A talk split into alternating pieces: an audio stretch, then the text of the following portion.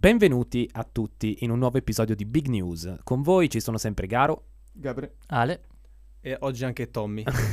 Abbiamo invitato un, un ospite che ehm, semplicemente è passato qua di fianco e ci ha chiesto se potesse eh, registrare con noi. È esperto in materia motorsport e aviazione, però probabilmente non parleremo di quello. Comunque, No, no. Ma comunque non sono, cioè sono abbastanza familiare qua in radio perché ho un programma con altri due ragazzi di sport. E andiamo in chiama? onda. Che si chiama? Bar Sport. oh, eh. Andiamo in onda in teoria il martedì alle 9 di mattina. Diciamo che ultimamente non con eh, una grande regolarità.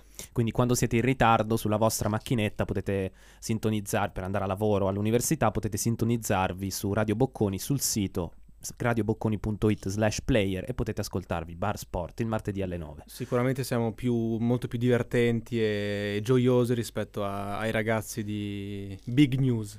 Vabbè, No. possiamo anche mandare a cagare. Esatto, dopo questa, Grazie Tom, ci vediamo domani. dopo questa affermazione, allora, cominciamo da Rimini, dove si è svolto il congresso nazionale della CGL e sono stati invitati diversi ospiti che sono più o meno affini al pensiero, diciamo, diffuso tra gli iscritti al sindacato, perché sono stati invitati in primis Carlo Calenda, ma anche la prima ministra o il primo ministro, perché la Crusca ha appena, appena detto che, appena affermato che non si usa più la schwa, l'asterisco, non si coniugano i nomi delle professioni al femminile, ma ehm, si, si- si debbe, si- deve parlare eh, al, maschile, in generale non c'è nessun razzismo né sessismo dietro, dietro, dietro a ciò. Comunque partiamo con eh, Calenda che eh, ha fatto un intervento in merito alla, alla tassa patrimoniale, che è un tema discusso dalla sinistra ormai, ormai da, da- da anni. Sbagliando anche un dato, perché qui ci tocca fare fact checking, neanche pagella politica. Infatti, Gabri, che è successo? Dici un attimo. Eh, sì, fondamentalmente, vabbè, c'era tutta l'opposizione, hanno parlato più o meno tutti in generale sul tema del lavoro. Si parlava ovviamente di tasse, eh, Calenda ah, non ha mancato l'occasione per tirare fuori il Jobs Act, che ovviamente ha creato polemica a destra e manca, ma poi a un certo punto del suo intervento, che comunque è sempre stato abbastanza contestato dai presenti, fischi da una parte e dall'altra, eh, qualcuno gli ha urlato dalle retrovie e allora la patrimoniale, eh, al che Calenda ha reagito eh, uno scatto un po' di, insomma, di ira, come- di, di a cui ci ha, frustrazione. ci ha abituato negli ultimi Eh, tempi. sì, eh. Dopo ha fatto anche di peggio dai certi commenti Comunque, sul insomma, pubblico. sì, sì, sì, vabbè, c'è stato un po' un battibecco, diciamo. Comunque, sulla patrimoniale ha detto, si è scagliato contro chi aveva fatto l'intervento dicendo, ah, ma sapete voi quanto ha dato di gettito in Francia, dove è stata eliminata qualche anno fa da Macron? Eh, 406 milioni di euro, qualcosa del genere ha detto.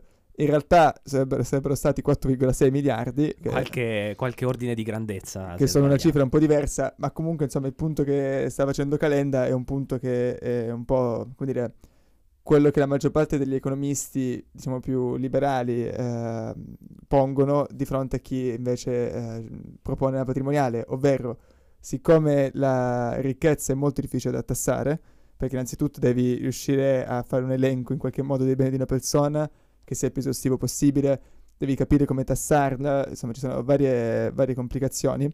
Anche in termini etici, perché ad esempio la tassa di successione su... Sì, poi vabbè c'è la tassa di successione. Comunque tassare la ricchezza in generale, come un po' si intende con patrimoniale, poi anche il grosso problema che rischia di creare un incentivo per, eh, per i ricchi di, di andarsene da peso o comunque di spostare i propri asset. O di eludere, secondo me. Esatto, perché spieghiamo bene la tassa eh, sui patrimoni vuol dire beni mobili e immobili in possesso di, eh, una, di, un, diciamo, di, un- Una una famiglia, fisica. di una persona o di una famiglia. Quindi sarebbero case, quindi beni mobili più difficili da spostare, ma anche barche, ad esempio, eh, macchine e tutto ciò di questo genere. Quindi, come dice Gabri, è più difficile anche da tracciare invece della classica tassa sul, sul reddito, Sì. che è quella che, paghiamo, che pagano tutti i lavoratori in Italia.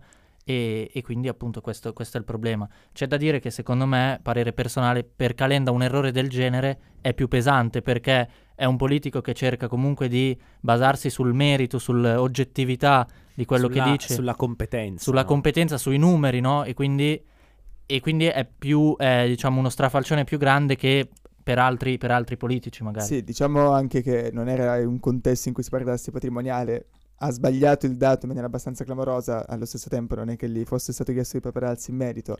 No, più che altro, la cosa che eh, a me perplime di più è che si propone, no, come eh, difensore del, di meno tasse o di attrarre investimenti, argomentando di fatto tramite un'argomentazione falsa.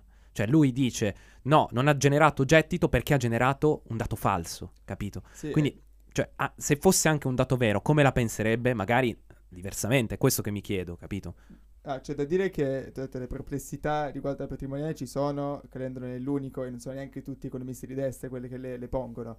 Era un po' di tempo fa era uscito un articolo sul The Economist che non è un articolo, cioè non è un giornale eccessivamente schierato a destra, in cui appunto si poneva questa questione. Sarebbe giusto tassare i ricchi? Sì, probabilmente perché ci sono più ineguaglianze e tutto quanto, ma come farlo è un bel problema. Ok, io direi, Ale, hai citato prima eh, la tassa sul reddito. Vogliamo... C'è una Perché, perché c'è una novità in termini no, di, di legislazione su fi- fiscale.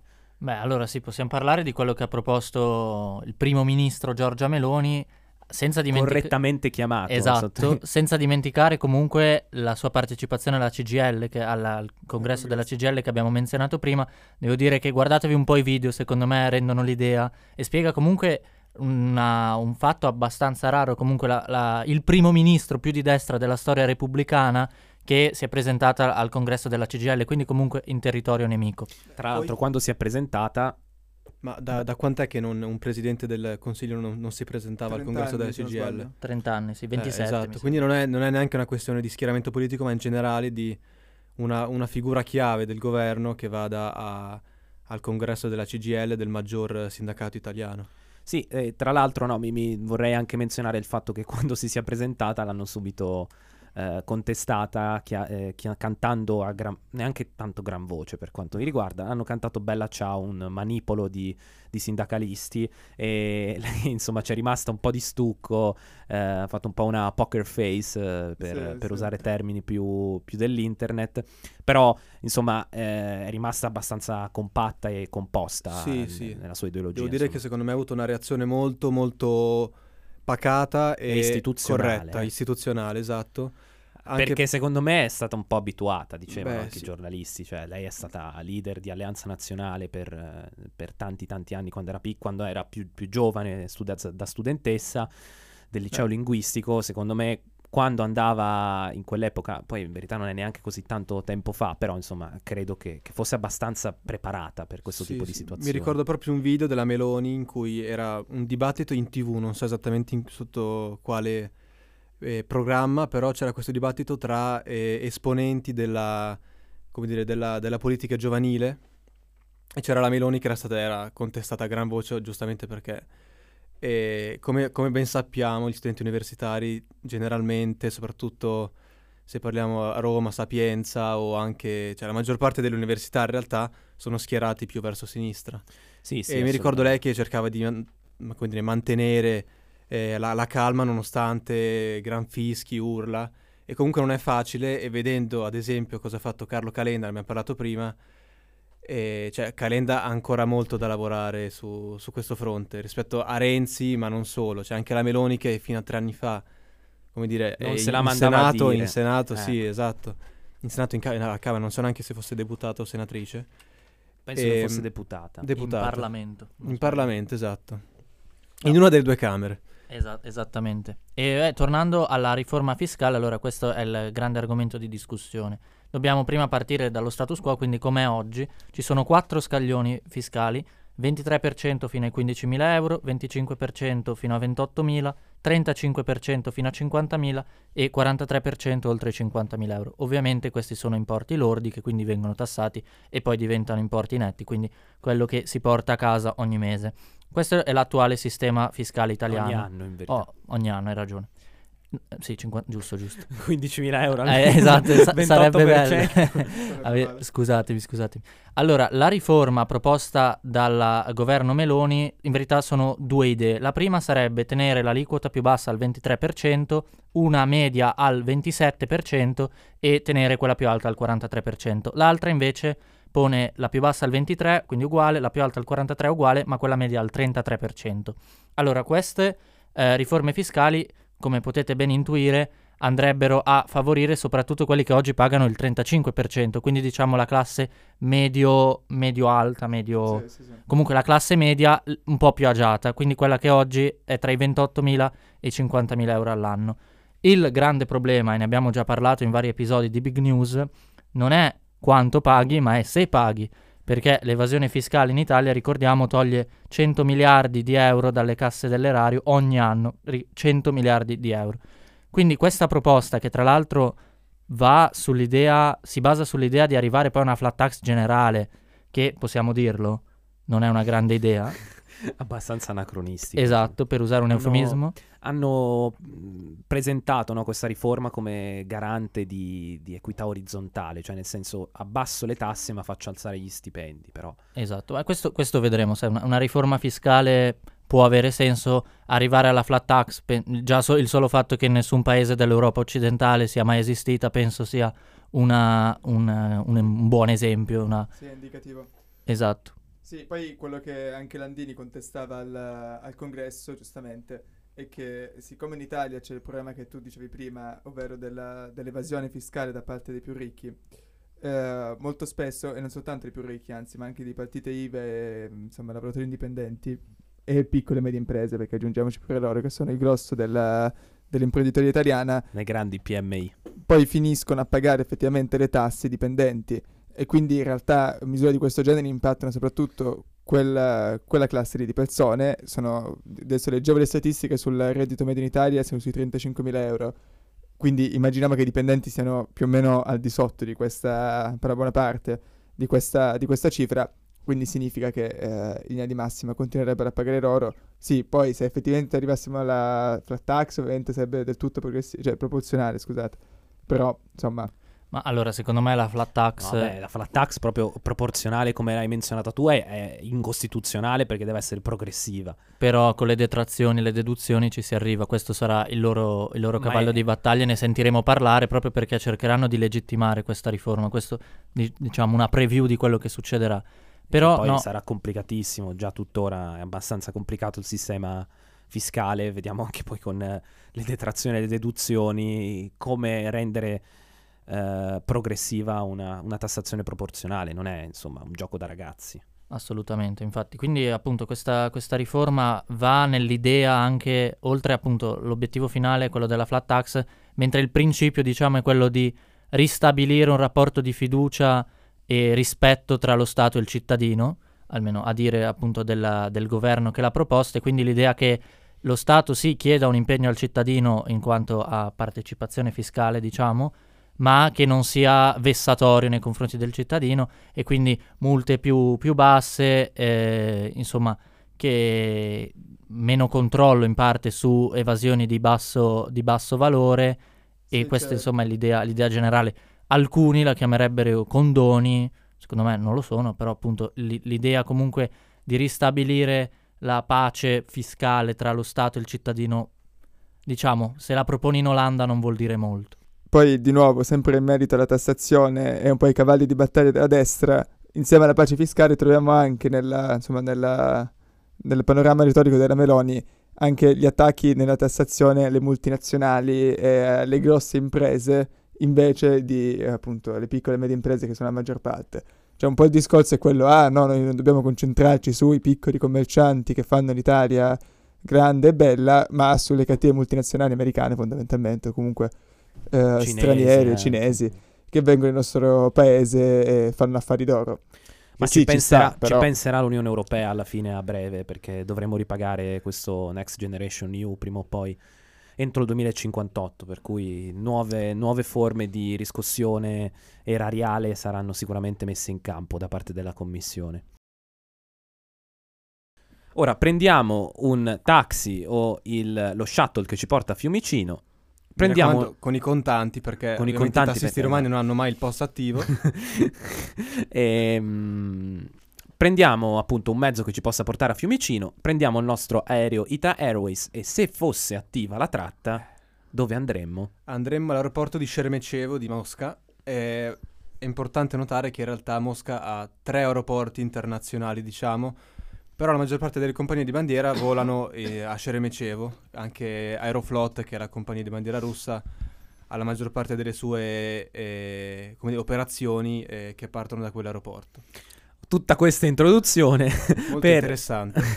tutta questa introduzione per eh, cominciare a parlare del nostro argomento preferito e che raduna e che infuoca maggiormente i nostri animi, ovvero La guerra russo-ucraina, e qui abbiamo tante novità ragazzi, quindi eh, affrontiamole subito. Allora, siamo partiti da Mosca proprio perché oggi, oggi Xi Jinping è arrivato all'aeroporto, come si chiama? Ridillo? Eh, ah, è sempre a Mosca. Eh sì, è arrivato. A Sheremetyevo. A Cioè, non lo so in realtà, magari A Xi. Jinping non so dove sia andato. Vabbè, è arrivato a Mosca, questo è l'importante, ha pag- è andato a visitare al Cremlino Putin per discutere insomma della situazione geopolitica e per rinnovare la loro amicizia senza limiti, come la chiamano loro. La Russia ha detto che intanto osserverà eh, con attenzione al piano di pace proposto dalla, dalla Cina, appunto che l'Occidente ha bollato come un po' di parte che in verità non avrebbe portato eh, in nessuna direzione secondo, secondo loro appunto. Inoltre Putin invece ha visitato la Crimea e successivamente a sorpresa anche il Donbass, ovvero Mariupol, la città, eh, la conquista diciamo russa più importante dall'inizio della, della campagna, dell'operazione militare speciale, come viene chiamata da loro. Stesso Putin che è stato condannato dal tribunale di Laia per crimini di guerra e soprattutto per le deportazioni di circa 6.000 bambini ucraini che sono stati portati a forza in Russia e che appunto dovranno abbracciare la cultura russa e sono, sono stati costretti a fare ciò. Quindi voi avete sentito, insomma, è stato condannato a Laia per crimini di guerra, questo potrebbe cambiare la situazione sul campo, rischia di essere arrestato per strada da un momento all'altro? No, questo per vari motivi. Infatti, primo fra tutti è che la Corte Criminale Internazionale o il Tribunale Int- Criminale Internazionale, italiani- italianizzandolo anche eh, non in maniera così beh, precisa, non è riconosciuta di fatto né dalla Russia, ma né nemmeno dalla Russia né dalla Cina né dagli Stati Uniti. Esatto, quindi insomma le tre eh, maggiori potenze a livello mondiale, per Anzi, quanto si possa. E curiosamente neanche dall'Ucraina. Per quanto si possa, sì, veramente, cioè è stata, è stata, a mio avviso, una mossa prettamente politica, nel senso per dare un segnale che l'Occidente, tra virgolette, è compatto nel condannare, nel condannare Putin. Tra l'altro questo secondo me si collega anche con la puntata, vi rimando a due puntate fa, se non ricordo male, in cui abbiamo parlato della necessità di tracciare una linea comune all'interno dell'Occidente per sostenere in modo prolungato, tramite armamenti, l'Ucraina, no? Magari anche una mossa così politica e per quanto possa essere irrilevante sul piano pratico, eh, potrebbe marcare effettivamente una linea eh, netta da parte dell'Unione Europea o del mondo occidentale, escluso gli Stati Uniti. Sì, è vero, eh, la necessità di insomma, scegliere una linea di politica estera comune c'è, però allo stesso tempo un'azione del genere può anche avere ripercussioni in qualche modo negative e credo che alcuni forse avrebbero preferito evitarla su poi la possibilità di stabilire relazioni con Putin una volta che la guerra eventualmente possa finire o raffreddarsi, diciamo. Sì, tra l'altro eh, leggevo anche che Putin, in verità, tramite ovviamente eh, suoi portavoce, abbia comunicato eh, che sarebbe anche disposto a una pace, però secondo ovviamente eh, il, il presidente della federazione russa, gli, occiden- gli occidentali non scendono a compromessi e con gli occidentali ovviamente eh, eh, anche, anche l'Ucraina. Ovviamente da capire quali siano effettivamente le clausole eh, che Putin voglia inserire in un eventuale accordo di pace, trattato di pace eh, per risolvere la guerra. Comunque, prima avete sentito eh, il messaggio che mi è arrivato, perché il mio coinquilino, un eh, assiduo eh, appassionato di finanza, che mi ha detto basta, sentendo ovviamente la, tras- la trasmissione in diretta, mi ha detto basta parlare di guerra, ci avete rotto le scatole, fatemi intervenire che voglio dire, voglio parlare di cose serie. Quindi ora non lo so eh, che cosa potrebbe Guarda, succedere. secondo me studia finanza, potrebbe voler parlare di quello che sta succedendo a Credit Suisse. Ma a me, a me non dispiacerebbe se facesse, se facesse un, un intervento del genere, perché sicuramente sarebbe, sarebbe più preparato di noi. Poi noi Ma- siamo pronti a commentare. Eh, Innanzitutto buonasera a tutti e grazie per avermi introdotto come una persona bellissima e noiosa e fissata con la finanza, ma eh, accetto questo, questo complimento. E, sì, allora, eh, come avete visto immagino un po' tutti, si è parlato molto di una banca svizzera in particolare e di una cali- californiana nelle ultime settimane. E, e le notizie più fresche giungono da quella appunto svizzera che nel weekend è stata comprata da UBS per 3,2 miliardi. Perché questo è interessante? Perché insomma sembra di passare nuovamente per un periodo di grandi turbulenze eh, per quanto riguarda il settore bancario, che eh, bene o male eh, poi riguarda un po' tutti, non solo eh, i finance bros, come ama definirli eh, Garo. E, ehm, quello che c'è di interessante da dire in fin dei conti e quello che è importante dire è solamente che eh, Credit Suisse è stata comprata da UBS per un prezzo diciamo irrisorio eh, perché si è passati in pochi, in pochi, mesi da un market value che superava eh, le decine di miliardi a un acquisto per 3,2 miliardi. Che, eh, è un prezzo stracciato, giusto? Sì, è un prezzo stracciato che, eh, che nonostante sia così tanto stracciato, eh, i titoli di UBS dopo l'acquisto eh, sono crollati, oggi erano giù del 10% perché è comunque una mossa che non è piaciuta agli investitori. E questo delinea il fatto che Credit Suisse avesse problemi eh, molto molto gravi e che eh, sarà, ci sarà bisogno di tanto capitale, di tanto impegno anche per UBS per riuscire a salvare eh, i crediti di questa banca e ehm, farla tornare diciamo una, una banca profittevole. Tra l'altro, e... a tal proposito, no, avevo letto che anche la banca eh, centrale svizzera aveva immesso una ingente, so- una ingente insomma, somma di, di, liquidità, giusto?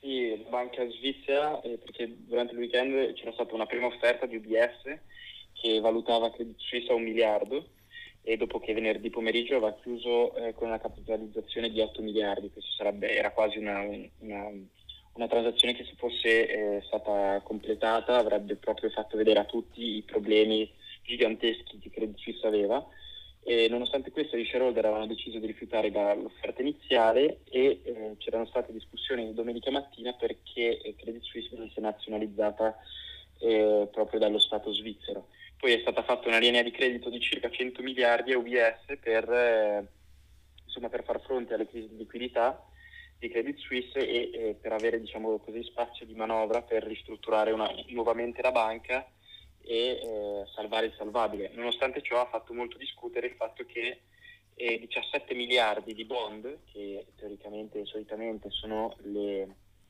pezzi diciamo, più eh, sicuri che un investitore può andare a comprare di una, di una banca o di qualsiasi società, eh, sono stati cancellati e scritti come zero questo ovviamente ha fatto infuriare gli investitori perché eh, alla fine gli investitori obbligazionari, quindi nei, nei, nei, debiti, si ritrovano con niente, mentre in quelli sul mercato azionario si ritrovano con una cifra irrisoria, eh, ma comunque con qualcosa.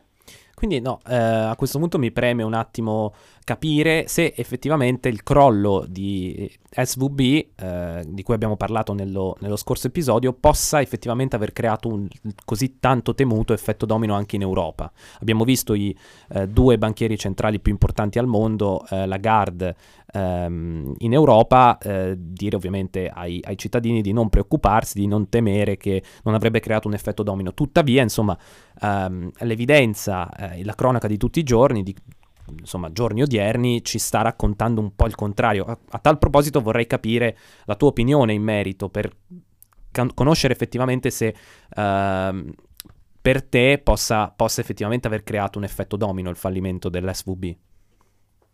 No, per ora li vedrei ancora come due, due cose distinte. Innanzitutto perché Credit Suisse ha avuto grandi problemi di liquidità e non era una cosa nuova e anzi aveva fatto una capitalizzazione nuova di 4 miliardi qualche mese fa per ristrutturare, dove la Banca Nazionale Saudita aveva addirittura investito 1,5 miliardi e, e, aveva grossi problemi, ormai sono anni che Credit Suisse eh, è in difficoltà, anzi per dirla tutta non si è mai ripresa dalla crisi del 2008 perché ad allora le sue azioni giravano su un prezzo di più di 70 franchi eh, svizzeri e adesso hanno chiuso con 0,60 centesimi. È una bella, bella perdita, una... importante. Sì, una discesa negli anni che ha condannato un po' questa banca ad essere appunto svenduta. E ovviamente eh, il, il grande problema delle banche è che finché il contratto sociale viene rispettato, nessuno avrà mai problemi. Quando questo non viene rispettato per paura, perché è quello che guida poi le bank run, le cosiddette bank run, che è quello che è successo a SVB, allora lì ci saranno problemi molto grossi perché se finché il capitale rimane all'interno delle banche, le banche eh, in un modo o nell'altro nel lungo periodo riescono a sopravvivere. Quando tanti investitori iniziano a tirare fuori il capitale dalle, dalle, dalle banche, eh, le banche sono costrette a vendere titoli a prezzi molto scontati e quello è, è ciò che le porta al fallimento. Direi che eh, sì, ci sono problemi di fiducia in questo momento, ma non penso che sia un qualcosa ancora di sistemico e soprattutto eh, quello che è diverso dal 2008, quando l'ultima volta che è successo qualcosa di, di simile, è stato l'intervento a tutti i costi eh, sia di enti nazionali che di, conterpa- di, altre parti nel mondo bancario di salvare il salvabile.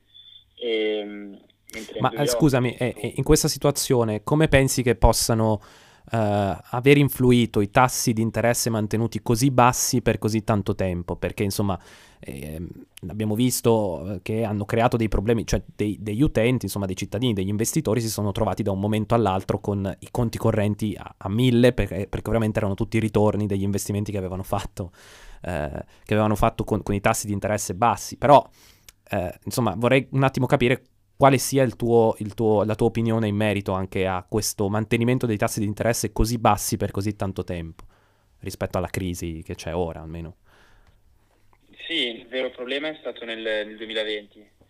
E, ehm, cioè, si dice spesso che quando sali la scala troppo velocemente alla fine la scala cade ed è quello che è successo un po' eh, con eh, SVB e con tutte queste eh, perdite non realizzate nei, nei conti delle banche e, ehm, il fatto che siano, stati, cioè che siano cresciuti così in fretta i tassi di interesse ha sicuramente influito molto sul problema che adesso hanno le banche.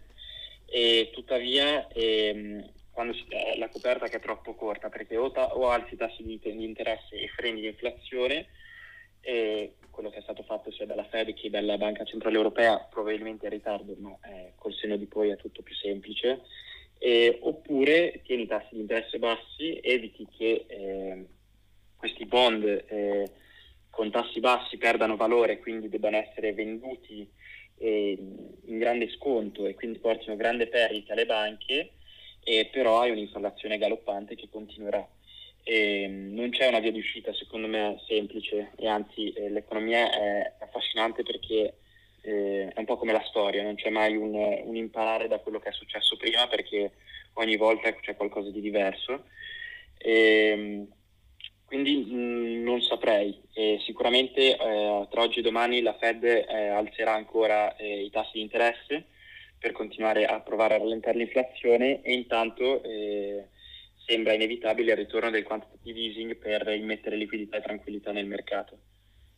Va bene, io eh, ti ringrazio sentitamente per eh, il tuo parere che è stato prezioso e apprezzato assolutamente e mh, mm, ci rivediamo magari in, in presenza per parlare di, di, altri argomenti, magari quando vuoi. Ehm, sei sempre il benvenuto, grazie. Grazie a voi, buona giornata. Ecco, abbiamo sentito anche un parere, diciamo, dell'esperto in, in materia alla a, ai, ai, fatti tra, che sono accaduti tra UBS e Credit Suisse, un punto di vista alquanto interessante, che dite? Beh, lo ringraziamo innanzitutto, penso che non ci sia altro da aggiungere, ci ha dato un quadro chiaro sia a livello europeo che americano, quindi insomma, eh, ri- ricapitolando, UBS ha sì comprato Credit Suisse, diciamo che erano due banche rivali, a un prezzo eh, irrisorio, però si è allo stesso tempo accollata tutti i debiti e tutte anche le, la mancanza di fiducia che questa banca ha, insomma, per riassumere il, il punto fatto. E quindi vedremo, osserveremo bene quello che succederà. C'è da notare che due sistemi bancari che comunque vengono reputati forti e soprattutto influenti come quello americano e quello svizzero hanno preso due contraccolpi non da poco nell'ultima settimana. Sì, comunque parliamo di, delle banche, almeno SVB, eh, SVB era la, la sedicesima negli Stati Uniti per, per, capitalizzazione, Credit Suisse comunque eh, era una tra le maggiori banche al mondo, non ho i dati sotto mano, però eh, immagino che anche per storia e per rilevanza eh, istituzionale, per quanto mi riguarda, era, era sicuramente tra, tra le più influenti. Apriamo una nuova parentesi in merito allo sport, perché abbiamo parlato di un po' troppe cose serie. Venerdì alle 12, ci ascolt- voi ci avete ascoltato giovedì alle 19, o eh, in differita lunedì alle 6 e un quarto di mattina. Ehm, abbi- abbiamo, insomma, abbiamo riportato i risultati eh, di, eh, degli ottavi di finale. In verità, solo, so- solo il- l'ottavo di finale eh, Napoli-Eintracht. Però ehm, venerdì, quindi il giorno dopo, si sono, svolti, eh, le, sono svolte le estrazioni eh, per i quarti di finale. E diversi risultati sono emersi. Primo fra tutti, il Napoli ha beccato niente po' di meno che l'AC Milan. Quindi una sfida tutta italiana. Il derby italiano, tanto temuto da alcuni, bramato da altri per avere almeno un italiano in semifinale, insomma si è, si è avverato, c'è da dire che le probabilità erano abbastanza alte. E quindi sarà, sarà una sfida europea tra due squadre che si conoscono bene, ovviamente essendo nello stesso campionato, e sarà molto curioso vedere come, come approcceranno il doppio incontro. Sì, Sì. ovviamente Spalletti ha subito detto che se si pensa alla Champions si pensa al Milan, che Stai, stai cercando di imitare il suo accento. no, no, assolutamente no. Però abbiamo, abbiamo sentito Spalletti in- di- per le dichiarazioni pre, pre-sorteggio che eh, Milan è una squadra. Vabbè, ma queste sono poi dichiarazioni che alla fine si Pretattica. fanno. Ma fanno, sì, esatto, sono pretattiche. Insomma, non- Milan è una squadra. E, e l'Inter ha beccato il Benfica. Sì, Parere da interista? Ma devo dire abbastanza contento, tutto sommato poteva andarci gran peggio. Alla faccia, direi. Però diciamo che subire un gol da João Mario in casa eh, al, al ritorno o andà? Ritorno. Eh, non mi ricordo. Mi sa che ritorna a San Siro. Vabbè, Quindi- si sarà tipo al 97esimo gol di Gio Mario, esulta, esulta sotto la Nord e vabbè, Tanta tutti a roba. casa tristi. No, comunque secondo me l'Inter è andata bene. Il Milan e il Napoli gli sono andati, gli è andata bene il sorteggio entrambe, ma in realtà eh, i miei amici napoletani non sono poi così entusiasti perché temono abbastanza il fattore, paradossalmente non sorpresa, ma eh, il fattore, come dire, San Siro. San Siro. Il fattore esperienza. il fattore esperienza il da nome. parte del Milan. Nel senso che almeno un mio Temono, amico... eh, no, so, so che le, temono De Ketelare. sì, quello sicuro. No, beh, dicono che in realtà il Napoli quest'anno sta performando particolarmente bene con le squadre che non conosce o che meglio non lo conoscono. E quindi che E giocare a San. Siro potrebbe essere un fattore Esatto. un po'... un po' negativo. Tra l'altro si gioca, eh, il Napoli e il Milan si incontrano anche in Serie A una settimana prima, quindi insomma saranno tre partite. Belle tattiche. Esatto, e secondo me in cui ci sarà molta, molta psicologia. Io mi Moltissimo. immagino già il Napoli che si presenta in campionato, nel campionato che ormai ha vinto e per cui facciamo i complimenti, se- con tutte le La riserve. sfida decisiva è l'ultimo weekend di maggio. Cui- Il Napoli secondo me no, si aprile. presenterà in Serie A contro il Milan con tutte le riserve per non dare alcuna informazione a- alla squadra di, di Mister Pioli e tra l'altro abbiamo, c'è da aggiungere Padre Pioli. c'è da aggiungere che Milan-Napoli e Inter e Benfica sono dallo stesso lato del tabellone, quindi le vincitrici di queste due sfide si incontreranno in semifinale e c'è la suggestione del derby di Coppa. So che i nostri tifosi napoletani magari non lo vogliono, però ti devo dire da milanista e da milanese sarebbe divertente. Tu milanista. Io milanista, molto, molto moderato. Sì, ma è uno che sale sul carro dei vincitori. Eh, assolutamente, assolutamente. Distacchiamoci un attimo dal calcio perché domenica è accaduto un altro misfatto per gli italiani. Sì, assolutamente. Per coloro che sono interessati dal motorsport o comunque che ieri hanno, hanno visto un po' la gara eh, nel, nel secondo pomeriggio, nel tardo pomeriggio, hanno visto una Ferrari eh, decisamente in crisi. Una Ferrari che, eh, come sappiamo, ha presentato la macchina eh, il giorno di San Valentino con una presentazione, con eh, dire, grandi annunci, grandi, grandi aspettative e si è presentata poi alla prima gara due settimane fa con una vettura che ancora non era stata ben capita, che mangia incredibilmente le gomme, che in Formula 1 diciamo sono eh, l'elemento chiave, perché i punti si fa la domenica e se la domenica, come dire, hai un passo a gambero e poi eh, non fai grandi punti e non puoi, non puoi aspirare a nulla. Quindi questa Ferrari che alla presentazione diceva puntiamo al mondiale, puntiamo a vincere con eh, Leclerc e con, i- e con il mondiale costruttori e c'è stata questa, quindi questa brutta parentesi della prima gara, ma ci si aspettava magari una reazione, diciamo, in due settimane non si può fare molto in termini di sviluppi o comunque di eh, migliore comprensione della vettura, però comunque ci si aspettava qualcosa di diverso, qualcosa di migliore. E nella realtà dei fatti, ieri abbiamo visto una Ferrari che ha fatto anche peggio del Bahrain, è arrivata sesta e settima al traguardo con un ritiro di, di Stroll della Tra Martin. Sainz sesto Eh, Sainz sesto, sì, Leclerc diciamo che era palesemente demoral- demoralizzato e non ha neanche deciso di spingere, ha detto vabbè, tanto qua tra il sesto e il settimo sono due punti in più, è un mondiale che eh, direi che lo, lo guardo col binocolo e, e quindi non, non sto neanche a spingere, magari non, non mi prendo rischi e la, e la porto al traguardo. E, mm, Perfetto, direi che per questa puntata è tutto. no, vabbè, magari potevo dire qualcosa sul vincitore che... Eh no, infatti, vai. E dunque questo Gran Premio di Arabia Saudita che si è corso ieri eh, per le strade di Jeddah ha visto una Red Bull che, eh, come dire, si conferma ampiamente prima forza, ma abbiamo visto un Sergio Perez che ha avuto la meglio su Verstappen, che ricordiamo partiva quindicesimo, quindi ha dovuto fare una bella rimonta, però comunque... Com- Se posso eh, chiedere come mai partiva quindicesimo? Partiva quindicesimo perché durante le qualifiche eh, ha avuto un problema al ca- all'albero di trasmissione e praticamente ha dovuto, è dovuto rientrare ai box e ha, come dire, non ha preso più parte alle qualifiche e in quel momento era quindicesimo e quindi è rimasto quindicesimo perché non si è potuto migliorare. E, mm, quindi c'è stato un Verstappen che ha fatto questa grande rimonta, diciamo grande nel senso di, di numero di posizioni e in termini di, di difficoltà un po' meno perché comunque è- è- la sua macchina è un'astronave rispetto al resto della griglia. E, mm, e però in questo momento quindi vediamo la classifica piloti con Verstappen e Perez a un punto di distanza. Penso che nel lungo termine, in realtà già tra qualche gara Verstappen avrà la meglio, però chissà che magari Perez non, non riesca a impersidire Verstappen veramente per, per almeno fino a metà campionato, diciamo. Staremo a vedere, comunque non è un campionato mondiale che ci, so- che ci sorprende più di tanto, insomma. No, non, è- non ci sorprende, non è neanche tanto avvincente, diciamo, se queste sono le premesse. Poteva essere meglio per la Ferrari, per anche la presentazione che abbiamo citato prima. Sì, anche per lo spettacolo in generale. Comunque sì, diciamo, non, c'erano grandi aspettative, ma purtroppo, purtroppo non ripagate. Non sono state rispettate. Perfetto, allora ringraziamo Tommaso Prego. e ci vediamo alla prossima. Eh, un saluto a tutti da Big News, da Garo. Gabre. E Ale, ciao!